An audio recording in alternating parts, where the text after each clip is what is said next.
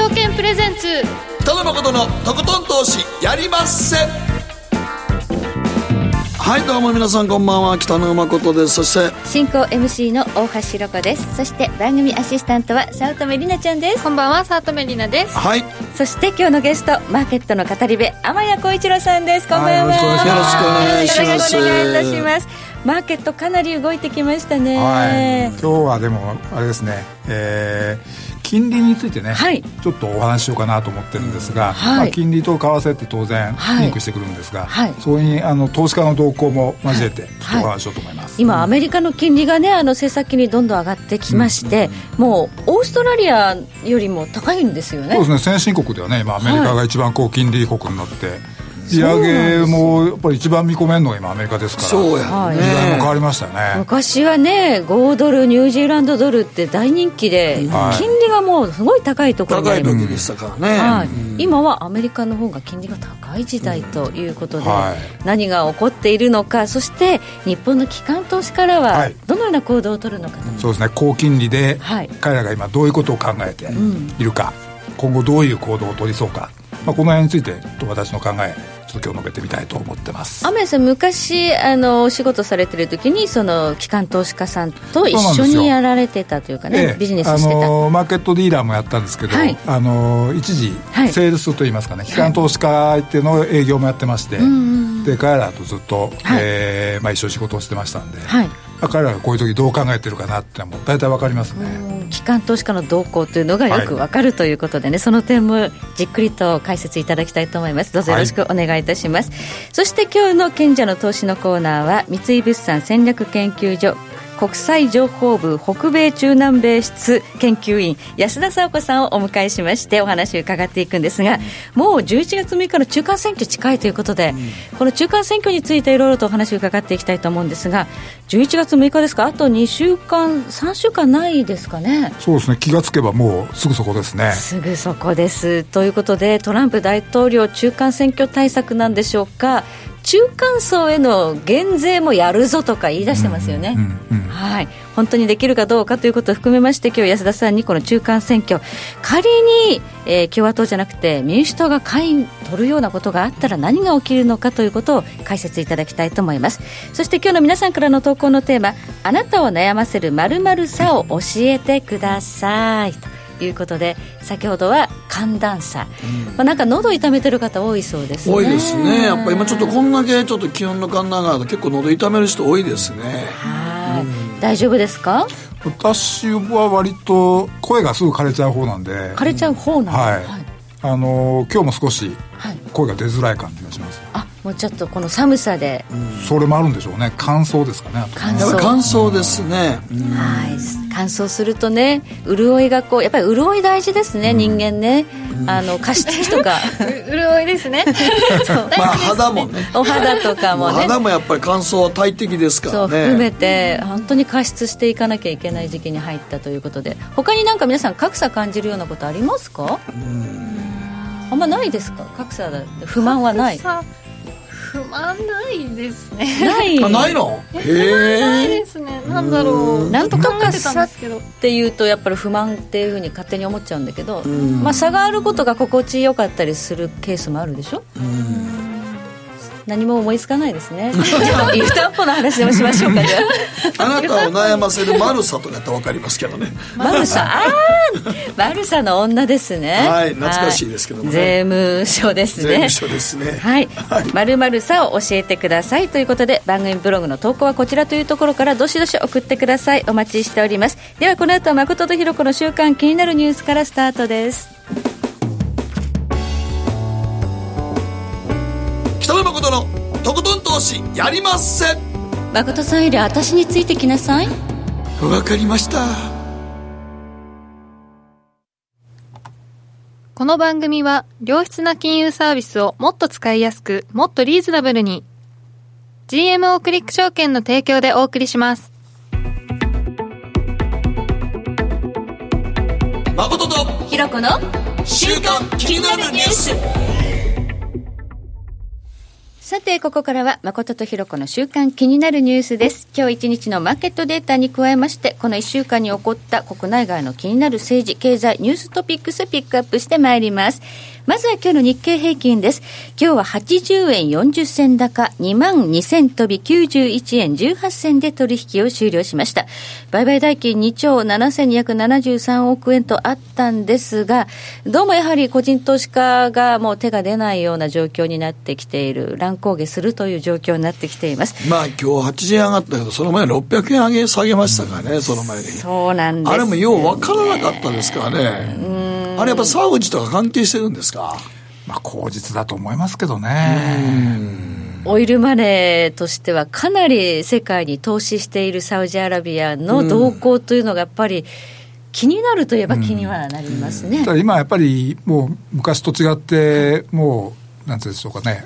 ボラティが高くなボラティティが高くなるとそれにこう便乗してくるような、うん、そういうその自動売買っていうのが、まあ、自動売買のプログラム売買があるから、行き過ぎるときあれず、ものすごい行きますね。だからそれがやっぱり昔よりも、ものすごく増幅してる感じがあります、ね、あそうでしょうね。こんなに動くのっていう。そうそう。この間もだから600円で何にもないのに600円。600円してますよ ね。まあ、リスクパリティの売りなんていうふうに言われてますけど。ね、ちょっとしたフラッシュクラッシュみたいな感じです、ね、そうですね。もう、あの、売らざるを得ないっていうか、もうここまで来たらリスク許容度がもうアウトなので、アウトなるから、自動的に機械が打ち機械が売っちゃうから、売りが売りを呼ぶという、あの、展開になるわけですね。そうですね。まあ、それが起こっているので、ボラティリティがすごく上がっちゃってる。われわれの昔の感覚って、こんなに下げる材料あったっけっていう、そうそう日が続きます、ね、サウジアラビアはまあそうかもしれんけど、実際まだ何かね、リスク資産売り放売ったとかいう話じゃないですからね。そう、だから日経もだから結局、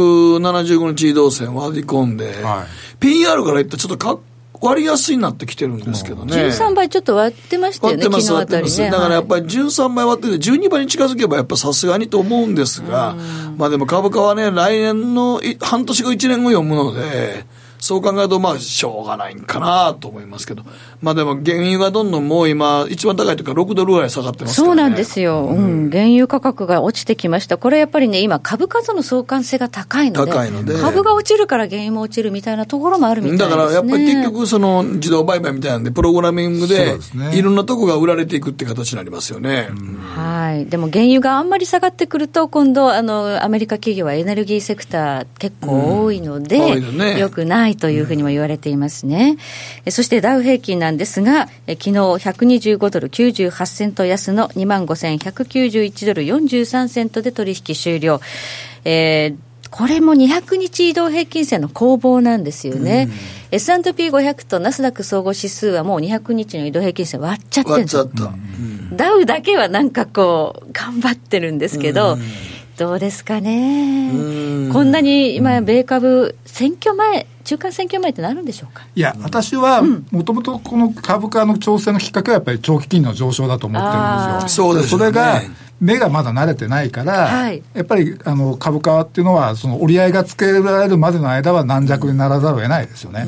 ただやっぱり成長している経済の中で、高金利っていうのは、これ、当たり前、はい、言ってみれば、金利が上昇するのは当たり前ですから、まあ、一定期間、まあ、なんていうんでしょう、ガス抜きがあって、はい、で、上がった気に目が慣れてきたら、ぱ持ち直してくる、まあ、それが本来のサイクルだと思うんですよ。はい、中間選挙で不安っていうのは、まあ、やっぱりこれも一つの心理としてエクスキューズなんでしょうね。本当に10月に入ってから急に長期金利ポンと上がりましたからね。そうですね。はい。はい、これはもう FRB のスタンスがもうはっきり、ね、まあでもこれ、金利がね、上がってたら株価がちょっと下がるのも仕方ないですからね、最初は慣れるまではこれ。うん、私はこれを、あの、成長痛って言ってるんですよね。はいはいはい。子供がね、あの背が伸びるときに足が痛いちょっと関節痛いとか言いますね、ああいうもので、やっぱりやがて成長するので、それを乗り越えていくんですけど、うん。うん、成長してる間にやっぱりそういう痛みが発生するの、これ、しばらくちょちょっとやっぱり株価下がるのしょうがないですよね。はい、だから本当には下がらないと思ってるんですけどね、うん、景気が本当に良くて。はい、だってね、今、景気指標はいいですからね、はい、はい、こんなに下がるというのは、ちょっと、まあ、理不尽といえば理不尽で、まあ、手仕舞いがら成長痛です成長痛ということでしょうか、ね、ちょっと債券の方に行ってしまいますからね、うん、金利が上昇するガス抜きがある、うん、でまた目が慣れてきて上がる、うん、でまた一定のところで今度利上げがありますからまたそれで少しガス抜き、まあ、長い間かけてこれを繰り返していくんでしょうね。うん、はい。そして、まあ、気になるのが金価格なんですが、金は、あの、金利上昇には弱いはずなんですが、うん、今、金利が上がってきても、金も上がってくるみたいな動きになってきているということで、うん、皆さん、やっぱり不安心理が高まっていることは現れているのかなと思うんですが、いかがでしょうか？やっぱりリスク取りたくない資金のお買い先っていうことで買われてるんでしょうけど、はい。まあ、爆発的な買われ方はしてませんからね。まあ、せいぜいショートカバーの域ね、まあ、ドルも強いですから、えー、ドルとのやっぱり裏返しの関係係に相関関係でいくと、やっぱりね、ドル上がった時は基本的に金下がりますから、ね。うん、そうなんですよね。まあ、ひょっとしたら、あの、上海株から逃げてる人、中国の投資家金買ってるかもしれませんけどね。うん、はい。まだいっぺん2500ポイント割り込んだから、まあ今、ちょっと今戻してますけど、はい、ちょっとあれ今たまたま戻してるだけやと思いますけどね。なんか口先介入が入った程度でこんなに戻るかっていうね。先週末ちょっと、まあね。いやでもあれ2500割り込んだって結構下ないですからね、もう。そうですよね。節目がね。節目がなくなっちゃうんで。チャイナリスクっていうのは結構、ね、成長してるんかな。いやいや、本当に。いやいや。あの GDP ね、鉛筆なめなめかな。2%とか3%は多分ね、鉛筆なめてるんでしょうから。と思いますよね。成長止まったかっていう感じですよね。しますけれどもね。まあ、この大きな株式市場の調整の割にはドル円相場があまり下がっていないとお感じになっている、まあ、投資家の方も多いかと思いますが。じゃあまだ112円台やってますからね。そうなんです。この点は、後ほどじっくりと、はい、はいはい、雨谷さんに解説していただきたいと思いますので、ご期待ください。りなちゃんの気になるニュースピックアップです。はい、今週は、えー、渋谷区がハロウィン自粛を呼びかけるというニュースを見たんですが、うん。昨日渋谷区の区長らが会見を開いたそうで、はい、ハロウィンであの渋谷に人が集まるようになってから約4年経ったそうなんですが、まあ、仮装の着替え場所や 来週やろ？来週なんですよ。ちょうどうちのラジオ日経の日やろ？はい。水曜日？31日やもん。ってことはまた山手線に恐ろしいやつだよ すごいですよね。一度あれ、もう本当にこ今週のに土日も結構危ないんじゃないの？みんな。そうなんですか？まあでもハロウィンの日は当然もっとでしょうけど、うん。もう許してほしいわ、もう山手線も。もうなんかもうだって誰やねん乗ってんのと思うから。もうコスプレした状態で電車乗ってくるんですか？そうなんですよ。ですよね。みんな渋谷でね。それ OK なんだ、もう。いや、もうみんな乗ってきますから。だって何年か前は外国人の人たちが、一部外国人が、ハロウィンで仮装して山手線乗ってりゃ、外国人浮かれたはんなと思ってたぐらいですけど。バーとかで着替えてたという話じゃなかった、ね、いや、もうさすがに。今もう。もう今、家から、みたいな。家から。家から。公認されたから、ハロウィンも。うん、まあね、あの、ビジネスチャンスでもあるということで、ハロウィン効果、経済効果、1000億超えてるんですよね。1200億とか、ただクリスマスはまだ7000億ぐらいあるみたいなので、でもそのうちもしかしたらハロウィンの方がどんどん伸びてるみたいなので。いやもうでも今若い子たちに聞くとクリスマスよりもハロウィン。ですね。だって、あの、クリスマスっていうのはなんかみんなで仮装するとか、そういうなんかグループでみんなで遊ぶっていうのがないんですよね。ないですね。どっちかとカップルでってことやけど、そしたらカップルじゃない奴らは、ハロウィンでしょみたいな感じで。バカ騒ぎしたい。バカ騒ぎしたい。クリスマスまでに彼氏彼女作りたいとか頑張るんですけど、うん、まあそんなうまくいかないからね。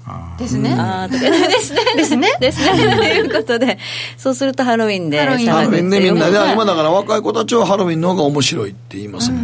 うんまあ、経済効果もそれなりに大きいということで、うん、このハロウィンというのは、まあ、まあ、ビジネスなチャンスではあるんだけれども、はい、ちょっと今、渋谷がやりすぎだということですね。そうです。あの、ゴミ問題があるからね。ああ、そうですね。ああ、みんながゴミ、そこら中にも捨て、もうゴミ箱もどこに置いていいかわからんし、みたいな。だからそれもあって、すごいなんかややこしいんですよね。なんかもうお酒類も近くでは売っちゃいけないみたいな。みたいですね。コンビニとかですよね。コンビコンビニとかで売らないでくれってみたいなことを言って、瓶とかが危ないそうそう、あのお調子者が瓶を叩き割ったりしたらしいんですよね、過去に、危ないですよね。それが危ないよ。危ない。ん。で怪我をしたりなんかするとただでさえ年がら年中の渋谷と新宿人多いのに。多いよね。ね、あの渋谷のスクランブル交差点っていうのは何かこう、景気がいい時にわーっと集まる場所になっちゃいましたね。サッカーの時もあそこで。そうですね。ね、そう。ね、リーデーポリスが出るっていう。あのワールドカップ象徴的にこう、皆さんがこう、お祭り騒ぎしたい時はあそこに集まっちゃうんですかね。でも初めて俺大阪、東京来た時に、道頓堀の日じゃないなと思いました 渋谷は。道頓堀の日いや、道頓堀もすごい人多いんですけど、いや、そんなもんじゃないあ、渋谷の人はもっと。もっと人が多いし、やっぱり。すげえなと思って。はい。まあ、飛び込むとこないからね、まだスクランブルコースなのが 安全かも。道頓堀って飛び込んじゃうでしょ？いや、もう飛び込みますけど、でもさすがにもう今飛び込みも減りましたけどね。飛び込んだとどうやって帰んねんっていうのがありますから。ねあれは大変、あんまり綺麗なとこじゃないいや、だいぶ綺麗だったんですだからみんなまた逆に飛び込むようになったんですえそうなんですか？川をきれいにしたがために飛び込むようになってしまったということですね。はい。はい。まあね、あの、ハロウィンも皆さんそんなあんまり興奮しすぎないように、ですね。節度ある楽しみ方をしていただければとい。うことですね。はい、うん。はい、以上、誠とひろ子の週刊気になるニュースでした。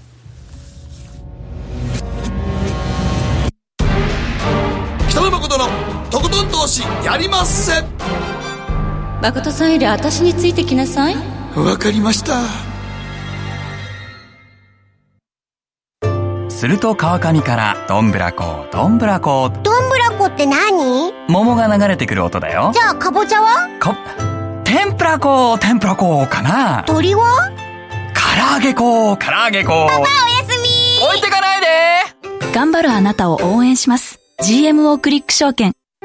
エミさん。どうしたの？僕最近考えてしまうんです。毎晩月を見上げるたびに僕の将来はどうなってしまうんだろうって同時に思うんです。この虚しい気持ちに寄り添ってくれる女性がいたら。好きですでよくない？シンプルにわかりやすく。GMO クリック証券。バカモン！お前は周りが見えてない！また怒られちゃったよ。部長の前歯に自分かするな！大学生のノリはもう通用しないぞ！はい。ノリをどうにかしないとまずいですね。部長歯にノリついてますよ。もっと楽しくもっと自由に GMO クリック証券。北野誠のとことん投資やりまっせ。やりまっせって何語ですか？さあ。さて、ここからはマーケットフロントラインです。今日はマーケットの語り部、天谷幸一郎さんにいろいろとお話を伺っていきます。今日のテーマ、日米金利差3%突破で、機関投資家の行動はどう変わるでしょう？ということで、まあ、機関投資家らと、えー、ビジネスしてた過去があるとい。うことで、はい、彼らの行動も分かっていると。手に取るように手に取る機関投資家っていうのは、あの生命保険会社とかね、はい、もうこういうだから信託銀行とか年金基金とか、はい、まあ、あのものすごいお金をたくさん、まあ、人が皆さんが集めて持ってる機関が何をす儲けなあかんからね、はい、会社として。だから何をすべきかってことなんですけどね、はいで、あの、機関投資家の特徴として、個人からお金集めてますから、はい、彼ら、その個人に、どのぐらい利回りを渡すっていう、うん、まあ、ある程度の予定利率があるわけですよ。はい、だからそれを達成すれば彼らは一応 OK。うん、それを下回ると、まあ、担当者は怒られると、うん、こういうことになる。だから今、それはあのそんなに高い目標ではないですけれども、はい、やっぱりそれを達成するためにはどうしたらいいかっていうことを、毎日会議をして、でそれで決めていくっていうのが機関投資家のスタイル。で機関投資家っていうのは代表的な、あのー、業態でいくと生命保険会社、はい、それから年金基金ですね、うん、ここまあ今日はここを中心にお話ししますけどこういうのはリアルマネー投資家って言います、うん、本当のお金ですね。ああはい。じゃあその反対は何かっていうとあの偽のお金っていうわけでもないんですけど ヘッジファンドね。ヘッジファンドとリアルマネーファンドの大きな違いっていうのはあの自分の持ってるお金の範囲内で、えー、運用するのがリアルマネー。うん、まあ、自分が持ってるですね、要するにお客さんから預かったお金の範囲内で運用するのがリアルマネーファンド。これが、まあ、政府とか年金ですね。はい、で、えー、ヘッジファンドっていうのは、あの、レバレッジをかけますから、うん、自分の持ってるお金以上の取引をします。はい。これをレバレッジをかけた運用するっていう。ですね。だからまああのね、まあ単純に言うと、まあ100億円持ってたら、300億円ぐらいまで取引をする。うんっていうのができるのが、まあ、この、この、こういうヘッジファンドなんです。そうですね。でも、実際に、あの、生命保険会社が300円持ってかれて、それがそのまんま運用するだけで、そそんなの3倍もとか今できないんですよね。はい。だからヘッジファンドみたいに、まあ、ものすごい大損もしないけども、うん、まあ、大儲けもしない。しない。うん、まあ、非常に保守的な。うん、ただですね、その動き、あの、彼らの動きに最近ちょっと変化が起こってきてまして、はい、やっぱりドルを買ってるという話を聞くんですよね。実際買ってる。で、なぜかっていうのをちょっと今日はお話してみたいんですが。はい。今ね、あの、ちょうどヘッジファンドとリアルマネーの違いというのをお話しいただいて、うん、まあ、今画面ではその違いというのをね、見せていただいているところなんですが、うん、あの、やれることには結構限界があるんですね。そうですね。機関投資家っていうのはね、投資の。投機はやらないので、はい。えー、やっぱ空売りとかね、そういうのもできない。レバレッジをかけるってことはしません。しないということですね。デリバティブもまあ、一部ヘッジのために限られますね。はい。では、そのドルを買っている変化があるっていうのは、どういうことでしょうか？はい。まずあのリアルマネーの、まあ、政府や年金がドルを買うときっていうのは何のために買うのかってことなんですけど、はい、一つはあの当たり前の話なんですけども外国の債券、はい、株を買うとき、はい、まあ、この時は当然ドルを、まあ、外貨買いが起こりますね、はい、それからもう一つ、えー、外債投資のヘッジ付き外債からオープン外債に切り替える、はいまあ、このヘッジ付きとオープンっていうのはちょっと一見ちょっとわからないと思いますけど、はい。はい、ヘッジというのは何かというところからちょっとねお話ししなきゃいけないですね。はい、じゃあその次ですね、ヘッジ付き外債。はい、ヘッジ付き外債っていうのはあの80年代から、まあ、2000年代にかけてものすごい円高が進んだ時に、はい。まあ、あの円高ですごく、まあ、損を出した、まあ、苦労した、はい、まあ、政政府なんかが、うんまあ、あの、それに懲りて、はい、外債を買うときには、もう最初から為替のヘッジ、はい、つまり先物のドル売りですね、はい、を同時にやる、フルヘッジの状態で外債を買うっていう、えー、取引が、まあ、定着したんですね。外国の債券を買うときには、はい、まあ、為替リスクはもう鼻から取らない。そうですね、ドルドル買いして債券買わなきゃいけないから、はい、円高になっちゃうと、その分だけで損しちゃうっていう。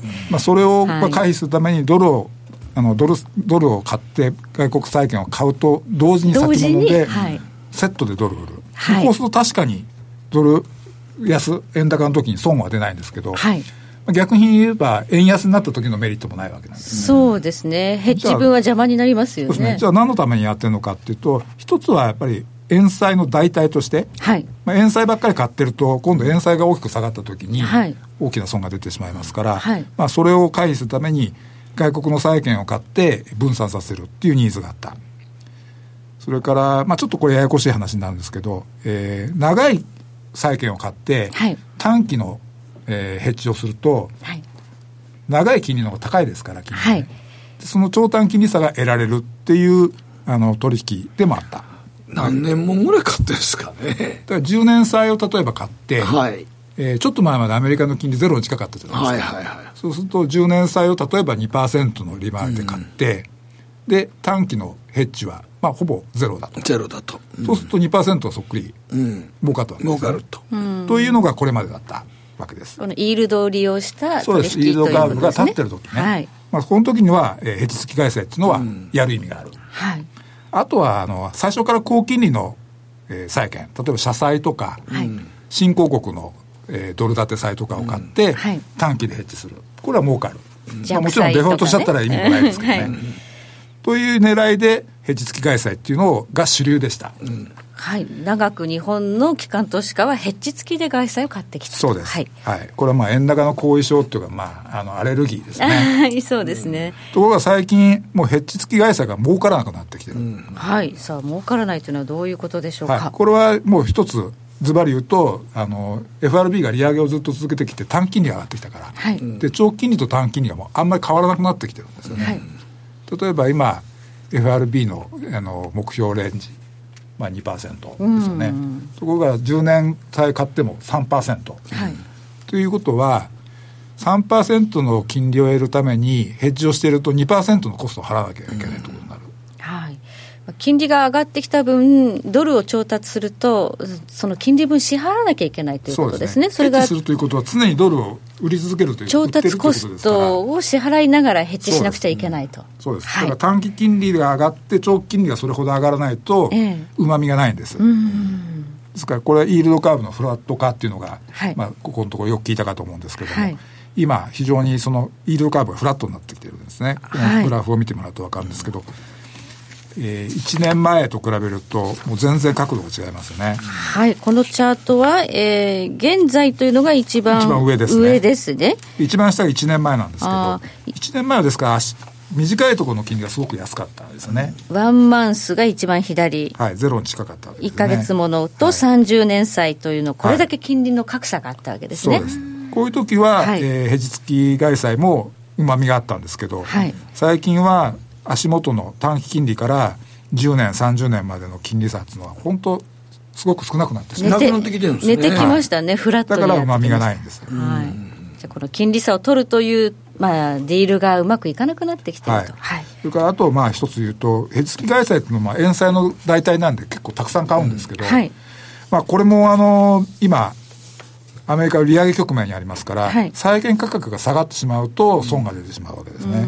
はい、だから同じリスク取るんだったら、もっと額を絞って、為替リスクを取ってた方がいいじゃないかっていう議論が今出てきてるわけです、変わってきてるんですね。はい。はい、で、そこで出てきたのがオープンヘ、オープン外債。ヘッジなし外債ですね。はい。これは、最初に、えー、ドルを買って外債を買います。はい。ところが、先物で、まあ、ヘッジをしません。はい。つまりもう、為替のリスクを100%引き受けますという状態です。はい。そうすると、えー、何が起こるかっていうと、円安になった時には、為替の債費が取れる。当然ですよね。はい。のから円高になったら、まあ、為替で差損が出ます。うんうんうん、当たり前。はい。ところが今最近あんまり円高ならないじゃないですか。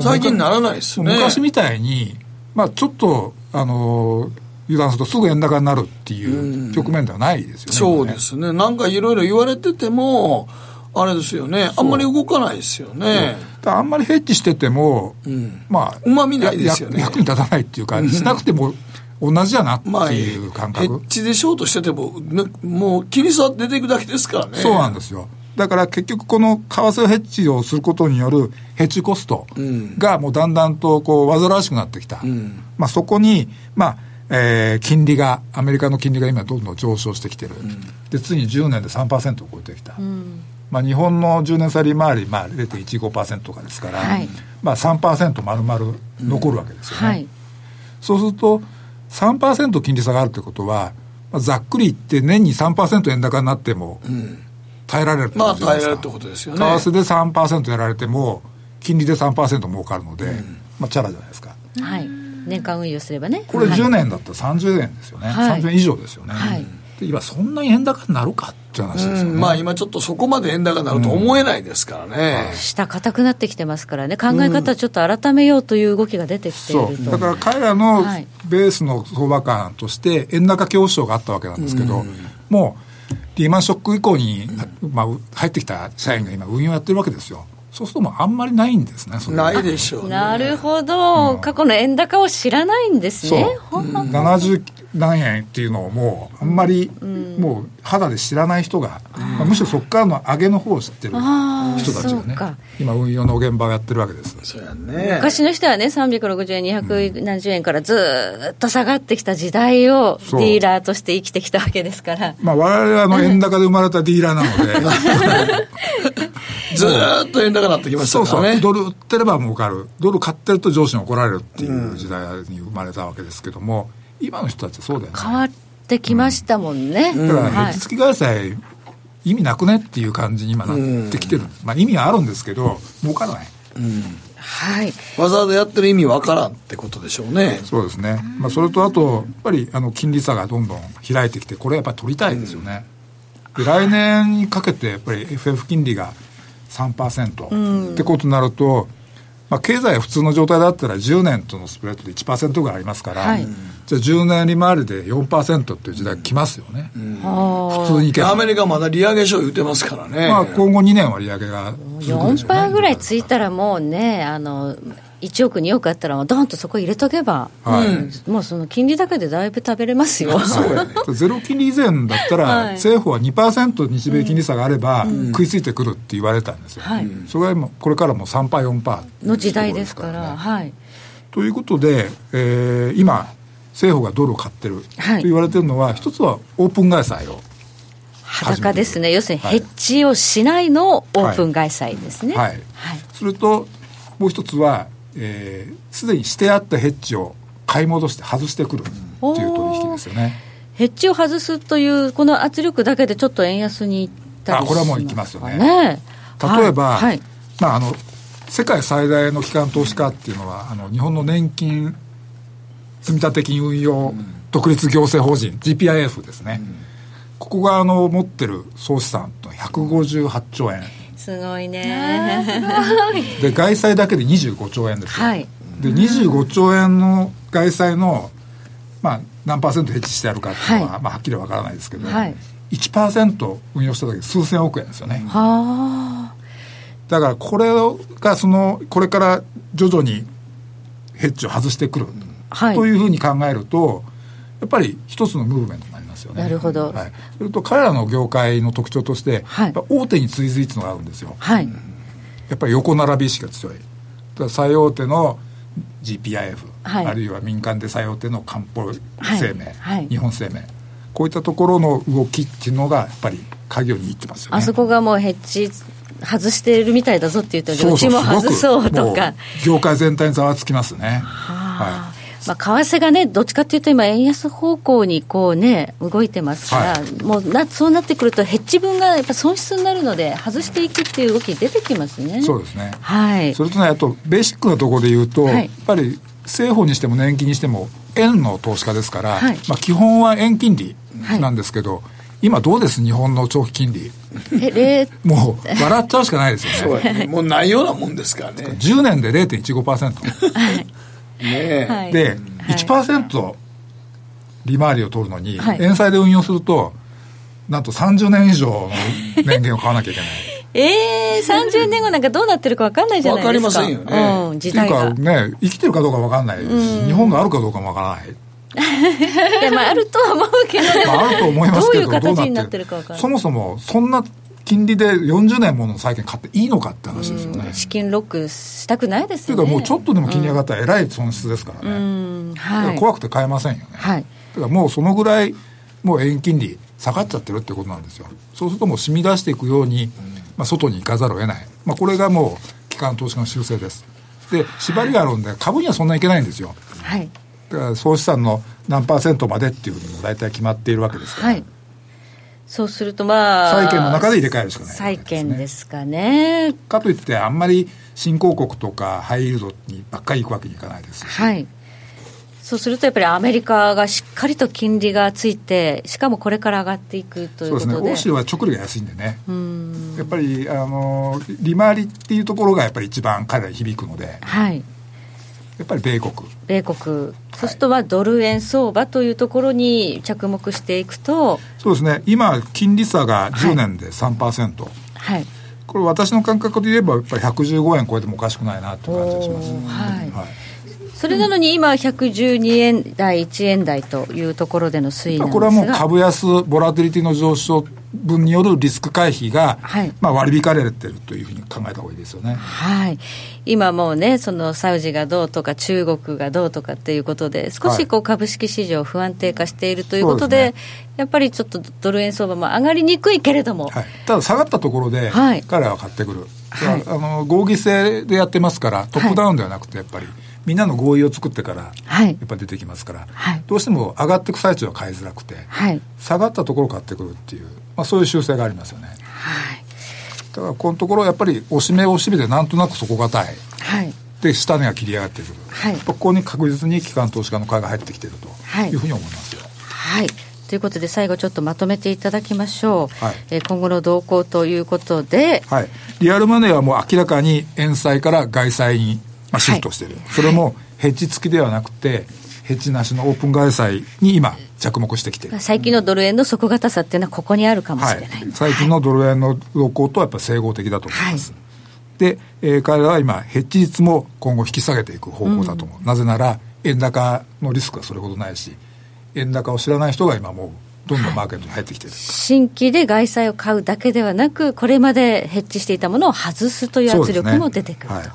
で、えーまあ、10月は彼らにとって下期ですから、はい、今一番動きやすい時期ですよね、はい、ですから10月っていうのは大体機関投資家がドルを買って円安ドル高になりやすい月。実際過去7年間、はい、10月はドル円上がってる。ああそうなんですね。はい、はい、で、えー、今ちょっと株が不安定なので、えー、えー、まあ、若干ちょっと出遅れてるところもあると思うんですけど、はい、この株の変動が落ち着いたところですね、はい。まあ、そこで彼らはもう一気に出てくるんじゃないかなというふうに思います、うん安定化すればということなんですが、はい、さあ、現在今、えー、ニューヨーク株式市場開きまして、今19ドル安というところでしょうか。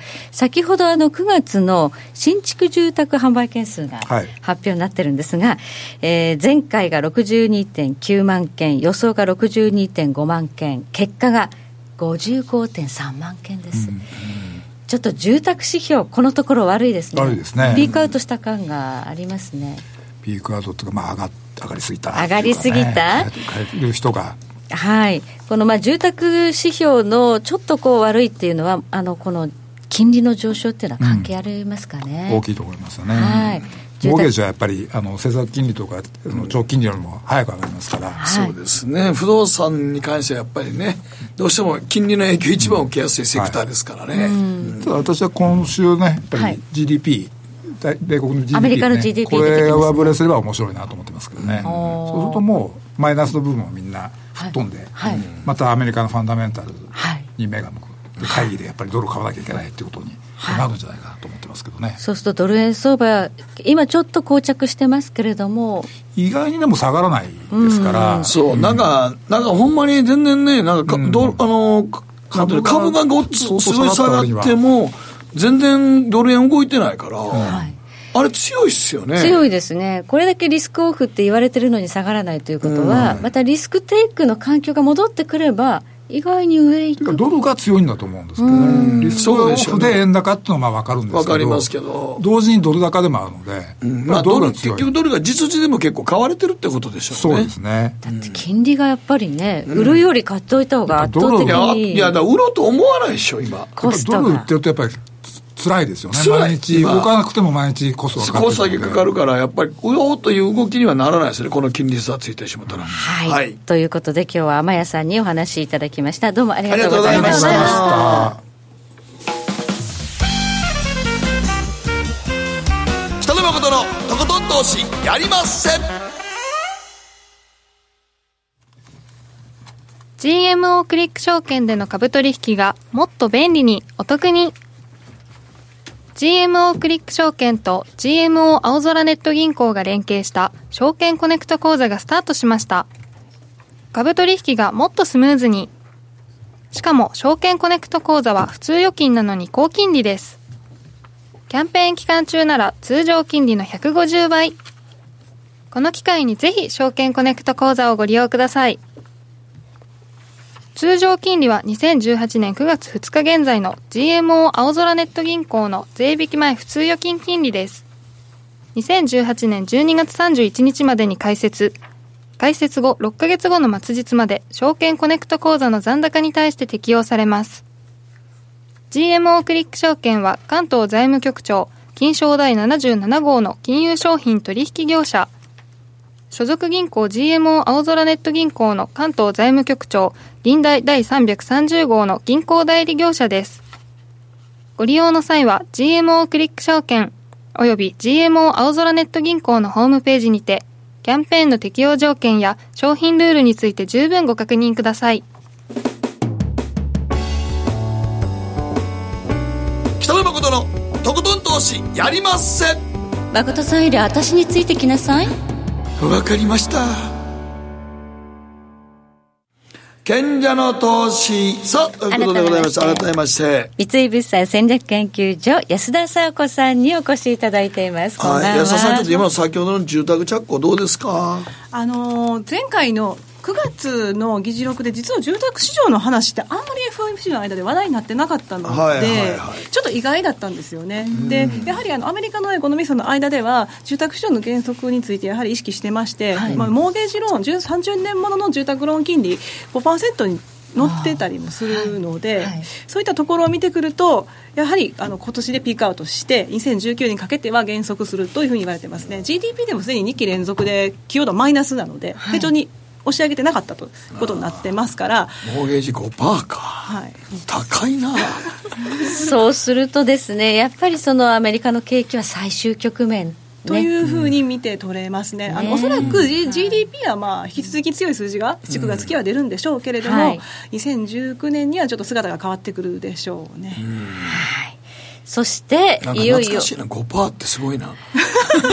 覚醒の感がありますアメリカはやっぱり早いですよね。リーマンから10年でやっぱり立ち直ってきますよね、うん、で今度もう成長から減速に入ってくるわけです。それも早いかもしれません、ね、早いかもしれない。い4%の成長いったと思ったらちょっとそうかそうか、ね、もうちょっと伸びてほしいですけどね。ね。はい今日のテーマは中間選挙。はい、はい、もう11月6日ですからね。11月6日に行われます、はい、まあ大体大統領の1期目の中間選挙となりますとね採点票だと言われますけれども、はい、戦後のですね、えー、中間選挙で言いますと1期目の時の中間選挙で実はあの政権与党っていつも負けてるんですよ。で勝ったのは2002年のブッシュ大統領の時のみなんですね、うん。はい、なので基本的にあのいわゆるオッズ選挙予測してる方たちは民主党がまあ、下院は取るでしょうというふうに言われてまして、はい、あの選挙予測で有名な538というのがあるんですけれども、はい、そちらは10月22日時点で下院の取る確率85%というふうに呼んでいます。民主党が取ると。民主党が取るですね、はい、民主党が取るということになるとねじれてしまうということですからね。そうですね、はい、あの下院が取る、まあ、どれだけ取れるかがまたポイントになってくるんですけれどもね。はい、はい、まあ、この民主党が今強いという背景にはなんかあのちょっとハリウッドとかあるいはあの、ね、ミュージシャンなんかのね言動なんかも注目されましたね。あの10月6日のテイラー・スウィフト歌姫テイラー・スウィフトのインスタグラムの投稿ですけどご覧になりましたか？はい。見ました。見ました。やっぱり影響力大なんですよね、はいあの2日間で有権者登録、はい、なんと18歳から29歳の間で、はい、2日間ですよ。10万人増えたっていう数字があるんですよ、えー、まさにスイフト。テイラー・スウィフトですよね。スイフト。はい。まあねそれが全員本当に選挙、まあ、投票するかどうかは分からないですが。そうそう、まあ、アメリカは本当にミュージシャンとかね、えアクターさんとかいろんな人がいろんな自分の支持政党言いますね。そうなんですよ、あの2004年の大統領選挙ではあのジョン・ケリーさん民主党の候補だったんですけれども、はい、彼の支援活動として「Vote or Die」っていう PDD っていうラッパーの方が主導したキャンペーンがあったんです、はいであのマライア・キャリーさんですとかパリス・ヒルトンさんですとか、はい、あと他のラッパーでいうと50セントさんですとかね、はい、応援してたんですよ、うん、まあでも蓋開けてみたらこけました。結局そんなに成果ありませんでした、はい、なおかつあれだけ選挙活動に行ってくださいって呼びかけた50セントやパリス・ヒルトンは有権者登録してへんかったやろ。ビジネスだったってビジネスだったんですねっていうオチはあって、どうかなっていうところは正直あるんですが、その有権者登録を見ているとやっぱり追い風吹いてきてるのかななんてちょっと考えちゃいますよね、無視できない動きということで民主党優位というような報道が予測が多いということですね、まあ、選挙資金もね 8, 億8億5000万ドルですか、はい、民主党の会員はもう集めてたりするので、うんでも今あの、株式市場、ちょっとね、足元不安定化してますけれども、はい、まあ、リスク資産がこうやって上がってきて、うん、景気がこう、ね、GDP も伸びてきたっていうのは、やっぱりトランプ政権のそうなんですよね。効果って大きかったはずですよね。大きいはずなんですよ、えまあね、税制改革もやってきましたし、はい。え、なんだかんだ言いながらあの、トランプさんの支持率って、今、ギャラップでは44%。でして、あるんですね、うん、あの確かに歴代から見ると低いんですけれども、うん、彼の就任してからの支持率になると最高に近いんですよ。そうですか？じゃあ、この右肩上がりで支持層を回復はしてるんですよね。まあ、そういった保守派の方々あのホンジュラスだったりですとかあのカリブ海の国に対あの南米の国に対して、はい、こう移民政策で強硬な姿勢を取ったりもしていますけれども、はい、彼のそういった姿勢の裏側には勝算があるということですよね。はい、はい。でその民主党が今、力を強めてきているという、その実態はどんなところにあるんでしょうか？政権が、まあね、共和党が右に行くと民主党野党は左側に傾くというのが、よくありがちですけれども、はい、民主党見事に急進左派が力をつけています、うん、プログレッシブって言われてるんですけれども。プログレッシブ派っていうんですね、はい、まあ、移民政策に対してフレンドリーで、銃規制は断固、まあ、規制を推し進めましょう。っていう方ですね規制を進めましょう、というところであとはあの格差縮小ですよね、はい、2016年の大統領選挙で話題になったバーニー・サンダースさんですとか、はいはい、そういった方が、まあ、メインな縦振り役者なんですけれども、はい、そういったいわゆるバーニー・サンダース・チルドレンとも言えるプログレッシブ派が台頭しています。ちょっとチャート見ていただきたいんですけれども、はい、プログレッシブですね、民主党左派候補の予備選動向というチャートでお見せしたいんですが、民主党左派候補ですね、民主党全体の候補まあ、候補者としては、まあ、350人ぐらいからありまして2018年になると680人増えたんですけれども左派系のこのプログレッシブの候補者の割合って、はい、2014年の段階では17.3%しかなかったんですよ、はい、それが今41.1まで上昇しました、えーはい、かなり増えてるんですよね。すごいな、はい、かなり民主党の中で左にぐぐぐっと寄ってるわけですね。もう政権が右行ったら民主党は左。は分かりやすく触れるんですよね、まあ、まあ分かりやすいですよね。そうなんですよ、ね、まあ、対立の構造としてはね、はい、こうなってくると。なってくるんですね、はい、であのただプログレッシブの候補の方々っていうのは、うん、新人の方が多いので、勝率になってくるとそこまで数字って上がってこないんですけど、うん、それでもやっぱりね2014年に比べると当時のからまあ約2倍といいますかね、6.9から11.9まで伸びてきているので、はい、やっぱり存在感としてはあるということが言えます、はい、最近でもあの予備選で話題になりましたけどニューヨーク州の下院で、えー、現役のベテラン議員を破ったオカシオ・コルテスさんという28歳の元ウェイトレスの方なんですよね、はい、そういった方が民主党の下院の予備選を勝ち抜いてきたりで彼女もバーニー・サンダースのチルドレンであって彼の選挙運動を支持していた一人ですから。でオバマ大統領元前大統領もこういったプログレッシブ派の候補に対して公認してるんですよね。なので風は吹いてきてる。やはりその株価は上がってますけれども、うん、今のアメリカは資本家ばかりが儲かっているということで、富の再配分ということを言うような、このプレプログレッシブ。派 こちらがやっぱりね人気を集めてきてると、はい、そうなんですよ。でその飛びの再分配の必要性というところが出てきますけれども、はい、あの2007年リーマンショックが発生する前と、はい、2017年の家計所得の動向を見てみると、はい、なんと2017年の段階で2007年を下回っている州って15州ありまして、はい、ほぼ3分の1。はい、えー、家計所得が2007年の水準を回復していない15州というね、はい、チャートをご用意いただいて結構多いんです。結構多いんですよ15州ですよ。3分の1ですよ。そうなんです。でこの中にはフロリダ州も含まれてまして、はい、でこちらも実はプログレッシブ派が台頭している州で、はい、あの州知事選でアンドリュー・ギリアムという方が民主党の予備選で勝利したんですけども、はい、彼もそのプログレッシブですね、彼がもし知事選で選ばれたら、初の黒人の知事になります。そういった方、かなりまあ話題も振りまいている方なんですけれども。結局ですから、まあ、全然景気がいいっていうふうにね世界的にアメリカは言われているけれども意外と蓋開けてみると本当にそうなんだろうかという部分がありまして、はい、でその富再分配というところを言われる理由の一つとしましては、はい、あの企業の支出動向ですね、はい、賃金だったり設備投資に比べますとやっぱり自社株買いが多いんじゃないかと。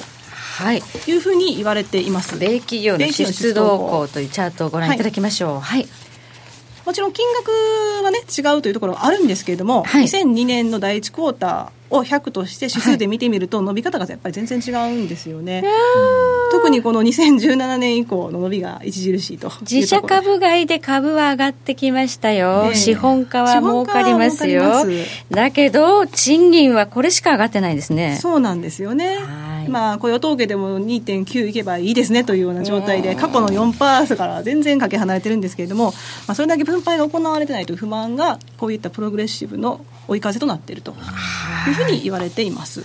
でもこれ見てると、なんかあのトランプ支持者の、いわゆるあのプアホワイト層って言われてる人らは、賃金上がってないですよね。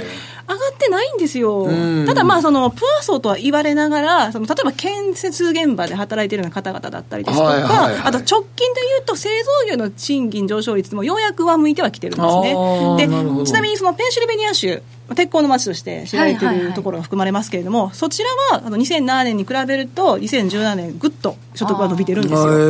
はい、なので、一応、その一概にそのいわゆるホワイトからホワイト層って言いますか、うん、白人層の方々のところが所得が下がっているというわけでもないんですよね。なるほどね。一律には言えないので、はい、実感がないところの人たちがやはり民主党支持に回っちゃうということですね。いやトランプさんのやってること俺らに関係ねえやみたいなとこやっぱりまあまあどこの国でもそうですけどね。はい、はい、ではこのねあのプログレッシブ派が台頭してきた民主党が下院を制するということになると、はい、どんなことが起こるでしょうか？そうなんですよ。そこが問題でして、はい、で実際にあの今年の3月の段階で上院の民主党はインフラ投資計画を発表しています。はい。で10年間に1兆ドルなんですけれども、はい、トランプさんの場合は2000億ドルでしたよね。はい、10年間で、えー、2000億ドル、これは政府支出で、うん、その他大体今1.5兆ドルっていうあの、目指している部分は1.5兆ドルなんですけれども、はい、それは地方政府だったり、他の部分は民間企業に任せましょう、うね、分担しましょうっていうプランだったので、はい、政府支出自体は2000億ドルに抑えてたんですよ、はい、ただ、民主党はやっぱり、どんと1兆ドルというプランを出しています。はい、はいこれはでも赤字の拡大、もちろん赤字の拡大を、まあね、そういう話になりまして、うん、ただ、民主党としては補填しますよと、はい、これが肝なんですよ、はい、まあ、補填する仕方が問題で、えー、まあ、あの所得税の最高税率を現現在の37%から39.6%に上げるとか、このあたりはまあいいでしょうと、はい、まあまあいいでしょう。はい。対象がしかも60万ドル以上、まあ、6000万円とかそういう方なんで、ちょっと高額所得者、まあ、はい、まあ、そこはいいでしょう。問題はですね、法人税です。はいこちらですね、今21%ですけれども、25%に上げようと。あららららそういうですね、はい、案を盛り込んでるんですね。はい。はい、じゃあちょっと。民主党のインフラ投資計画をご覧になっていただきたいんですけれども、はい。はい。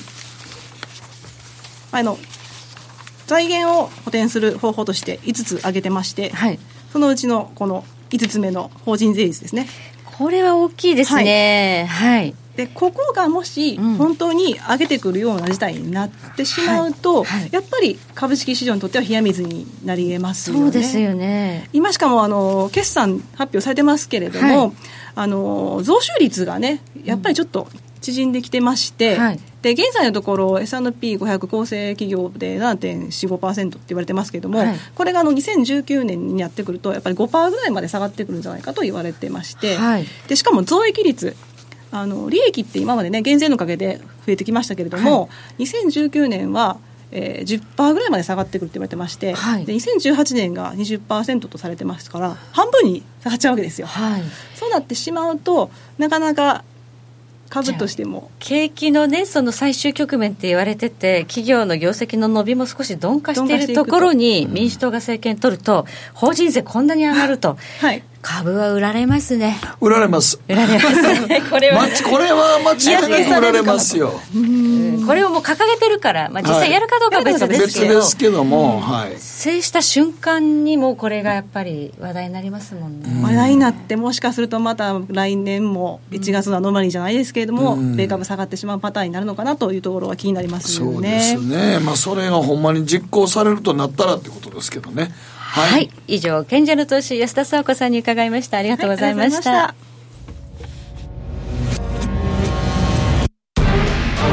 北野誠のとことん投資やりまっせ。誠さんより私についてきなさい。わかりました。エミさん。どうしたの？僕最近考えてしまうんです。毎晩月を見上げるたびに僕の将来はどうなってしまうんだろうって。同時に思うんです。この虚しい気持ちに寄り添ってくれる女性がいたら。好きですで、よくない？シンプルにわかりやすく。GMO クリック証券。バカモンお前は周りが見えてないまた怒られちゃったよ。ん部長の前歯に。自分からするな大学生のノリはもう通用しないぞはい、ノリをどうにかしないとまずいですね。部長、歯にノリついてますよ。もっと楽しく、もっと自由に。GMO クリック証券すると川上からどんぶらこどんぶらこどんぶらこって何？桃が流れてくる音だよ。じゃあかぼちゃは？こ天ぷらこ天ぷらこかな。鳥は？唐揚げこ唐揚げこパパおやすみ。置いてかないで。頑張るあなたを応援します。GMO クリック証券さてここからは皆さんからいただいた投稿を紹介していきます。今日はあなたを悩ませるまるさ教えてください。はいこうちゃんからです。一番考えるのは体力差ですね。いつもの仲間たちとリレーマラソンとか草野球とかやってますが仲間といっても年齢バラバラ若いやつは30代張り合うつもりないんですが僕の気持ちは20代。でもどうしても 張り合おうとしてしまい食らいついてムキになります。結果相手にならずおまけに翌日いや翌々日からですね体中がバキバキで言うことを聞きません。30代のやつらの回復が早いです。体力差がものすごく気になります。体力差。秋は運動会の季節ですけどお父さん昔の時のこう感じであの頑張って走っちゃって骨折するとか。骨折。頭が命令したことを体が実行できないので、足出しいきなりもうゴロンゴロンゴロンゴロンって言っちゃう人いるんですよ。あとあの小学校の校庭のあの運動場のグラウンドの 100m って大人が曲がるカーブじゃないんですよあれは。ヘアピンカーブってだってあの子供が子供用やろちっちゃいから。そうや子供は重心低いからあれ回るけど大の大人のコーナー曲がるの大変やで。そうか。そうですよ。でついていかなくてゴロゴロゴロそうそうそう。特にみんなコーナーでこけますからはい、はい、どうぞ。はいこちらくじ運が弱い巨人阪神さんからで、はい、僕が悩んでいるのは兄弟間の身長格差です、うん、兄が1 8 5センチあって僕が1 6 5センチくらいしかなくて、うん、昔から一緒に並ぶのがとても嫌でした。そして年が離れた高校生の妹がいるのですが今年の夏彼女にも身長を抜かれ3人兄弟の中で一番チビになってしまいました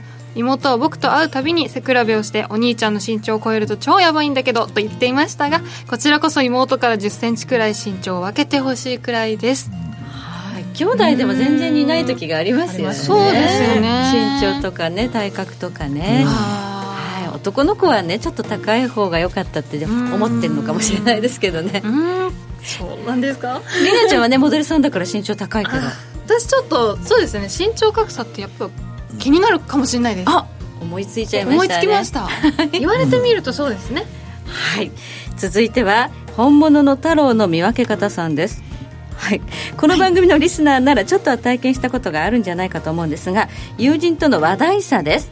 株や FX コモディティチャートの話題なんて考えたら自分の身近な人たちはほとんどやったことがないことに気づかされます。いや日経も雲に入ったから戻りは重いのかなんて誰も相手にしてくれません。なるほどね。なるほど誠さんこれからもよろしくお願いしますということで。まあねあんまり僕もそんな話周りでしないですよ。しないですよね。いや分かってない人とやったって分かれへんやろじゃあ週一ここで思う存分思いの丈を。雲がとかありますよねそうそう。地高地高ラインがとかもおかしいでしょ、ね、違うよね違うよね。なんなんやそれって思うでしょ。なるなるさんからです。私がいつも感じるのは出身地格差です、はい、社会人になってから東京に出てきましたが自分が一生懸命手に入れようとしているものを東京生まれの東京育ちの人は生まれつき持っているような気がいつもしています。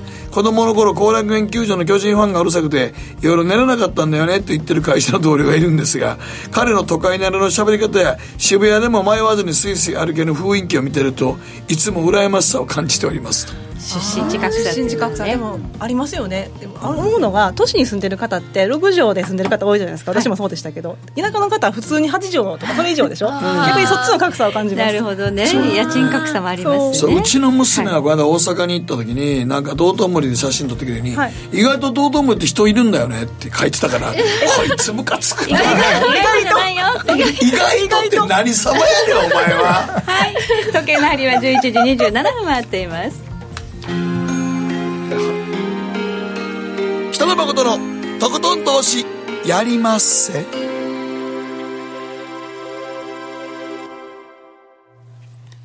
この番組は良質な金融サービスをもっと使いやすくもっとリーズナブルに。GMO クリック証券の提供でお送りしました。はいえ注目スケジュールですか？あドラギーさんが会見するんですね、まあ、今回の ECB は、まあでもあんまり何もいじらないでしょうけどね、まあ、いじらないでしょうが、うん。もう出口に関することをどのぐらいヒント出してくるか、っていうことですね。今、まあ、ユーロ結構売られてますから内容によってはサプライズと捉える可能性はある。まあアップサイドはあると思いますね、はい、ダウンサイドはあんまりないんじゃないかなこの今週来週の注目スケジュール見ながらまた延長戦、はい、話題をいろいろとお二方にお話しいただきたいと思います。ということでまた皆さん来週お会いいたしましょう。ごきげんよう。はい